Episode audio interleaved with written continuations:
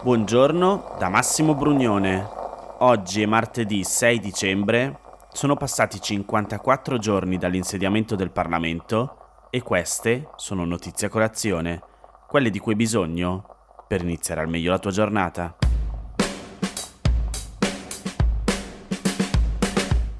La polemica più grande scoppiata ieri e di cui sentiremo parlare ancora oggi è la relazione del capo del servizio struttura economica della Banca d'Italia, Fabrizio Balassone, tenuta davanti alla Commissione di bilancio di Camera e Senato sulla legge di bilancio. Di fatto il commento di Banca d'Italia sulla manovra del governo Meloni. Me la sono andata a leggere, si trova il testo integrale sul sito di Banca Italia e ve la metto sul canale Telegram di Notizia Colazione così se volete potete leggerla anche voi. Sono 25 pagine e qui vi riporto alcuni estratti. Nel quadro di insieme Balassone spiega come la manovra di bilancio aumenta l'indebitamento netto dell'1,1% del PIL nel 2023, dello 0,1% nel 2024, mentre per il 2025 ne determina una riduzione di circa lo 0,2%. L'ampliamento del disavanzo per il prossimo anno avrebbe dunque natura temporanea e rifletterebbe sostanzialmente la proroga o il potenziamento di misure volte ad attenuare l'impatto sul sistema economico dei rincari energetici. Il commento è che, data l'elevata incertezza che caratterizza il quadro macroeconomico e i limitati spazi di bilancio a disposizione, questa impostazione appare prudente. Dopodiché la relazione entra nei singoli aspetti della manovra e non ci va proprio leggera con il governo. Partiamo dal reddito di cittadinanza che, come abbiamo detto nelle prime puntate in cui abbiamo parlato della legge di bilancio, il governo vuole abolire per una parte significativa di persone che lo sta ricevendo nel 2023 e poi del tutto nel 2024. Banca d'Italia dice che l'introduzione del reddito di cittadinanza ha rappresentato una tappa significativa nell'ammodernamento del welfare del nostro paese e, secondo l'INPS, senza reddito, nel 2020 ci sarebbero stati un milione di individui poveri in più. A dire di Balassone, l'attuale assetto ha delle criticità soprattutto come misura di accompagnamento al lavoro e la riforma annunciata dal governo potrebbe rafforzare questo aspetto. La riduzione della durata del reddito di cittadinanza nel 2023 colpirà circa 846.000 individui. Almeno queste sono stime riferite dal presidente dell'Istat Giancarlo Blangiardo.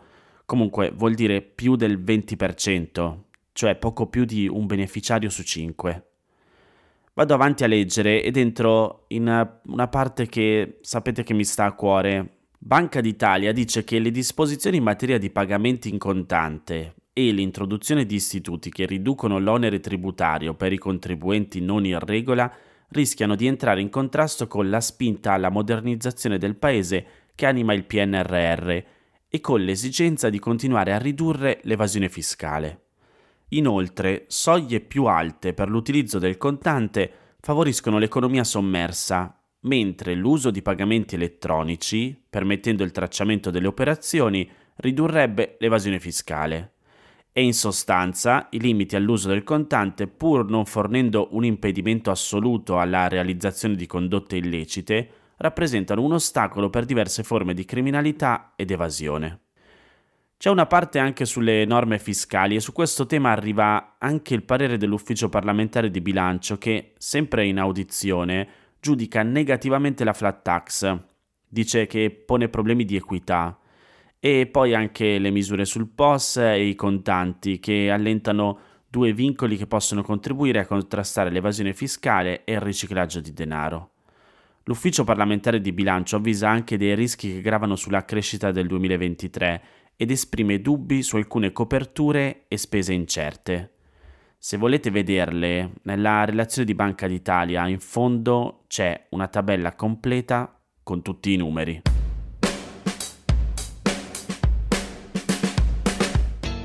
C'è un'altra relazione che ieri è girata parecchio e che vi metto anche questa sul canale Telegram di Notizia Colazione. È una notizia che era già uscita un paio di mesi fa, ma che ora viene aggiornata. Secondo un'indagine di Safeguard Defenders, una ONG spagnola che si occupa di diritti umani nei paesi asiatici, l'Italia ospita sul suo territorio 11 diverse stazioni di polizia non ufficiali del governo cinese e, secondo un nuovo rapporto dell'organizzazione, alcune di queste stazioni di polizia sarebbero state aperte in collaborazione con le autorità locali, ma la maggior parte non avrebbe nessuna autorizzazione. Sono descritti ufficialmente come uffici burocratici e di tutela per i turisti cinesi, ma in realtà svolgerebbero attività di ricerca e repressione di cittadini e dissidenti all'estero. Uno dei compiti principali di queste stazioni sarebbe quello di riportare in Cina i dissidenti fuggiti, spesso con metodi coercitivi. Come vi dicevo, non è la prima volta che se ne parla.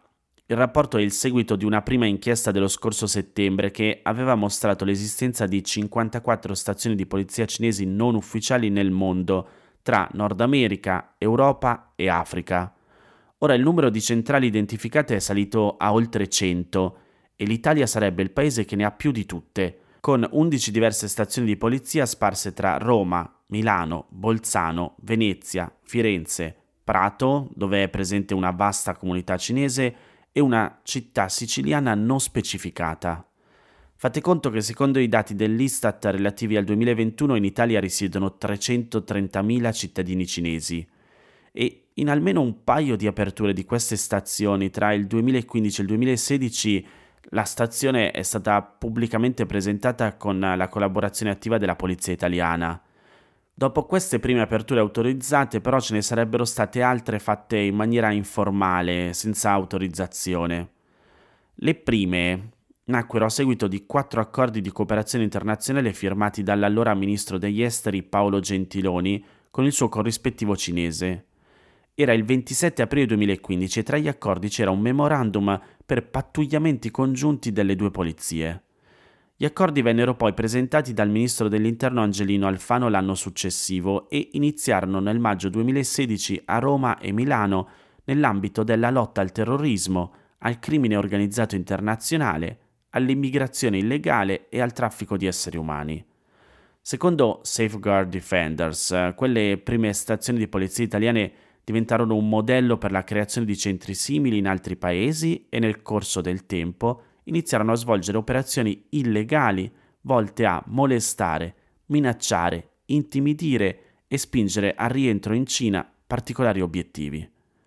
Secondo Laura Hart, direttrice della campagna dell'ONG, il metodo prevederebbe inizialmente telefonate, poi minacce ai parenti rimasti in Cina, infine l'impiego di agenti sotto copertura all'estero, che possono arrivare anche a pratiche di addescamento e rapimento.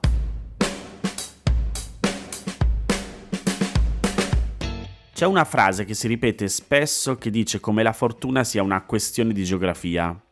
Purtroppo questo non vale solo per i diversi stati in cui si nasce, ma in Italia anche in base alle regioni. E se già è qualcosa che senza dirlo troppo forte in molti pensano, ora lo si può e forse lo si deve urlare a gran voce soprattutto se ti capita di leggere il rapporto di Save the Children che attraverso i dati Istat ha dimostrato come le disuguaglianze e la povertà incidono sulla salute dei bambini nati in Italia. Secondo lo studio, chi nasce a Catanzaro ha una speranza di vita di quasi 11 anni in meno rispetto a chi nasce a Bolzano. Vi metto anche questo sul canale Telegram di Notizia Colazione e quello che viene fuori è come la salute sia influenzata dalle condizioni socio-economiche della popolazione.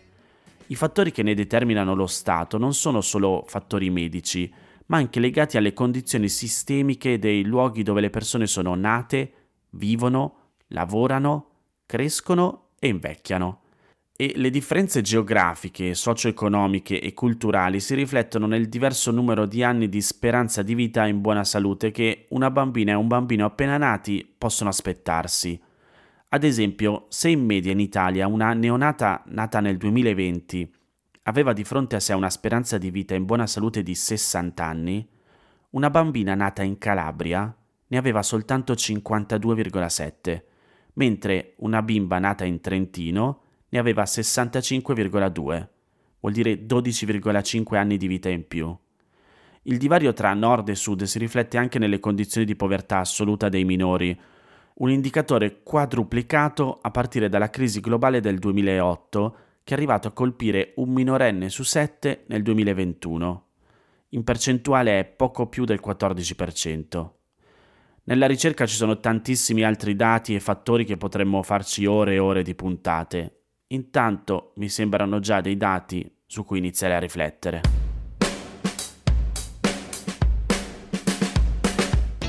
Queste erano le notizie a colazione di oggi. Se ti va di aiutarmi e sostenermi nella produzione di questo podcast, puoi farlo inviandomi un piccolo contributo dal sito www.notiziacolazione.it. Se ti sei perso alcune notizie puoi andare indietro e ascoltare anche quelle dei giorni scorsi e, se lo ritieni utile, puoi condividere questo podcast inviandolo a qualche amico. È disponibile su tutte le piattaforme audio. Ricordati che se vuoi puoi iscriverti al canale Telegram di Notizia Colazione per riceverle tutte le mattine direttamente sul tuo smartphone, oppure mandami il tuo numero di telefono alla email notiziacolazione chiocciolagmail.com per riceverle via WhatsApp. Ti aspetto domani per iniziare insieme una nuova giornata. Un saluto da Massimo Brugnone.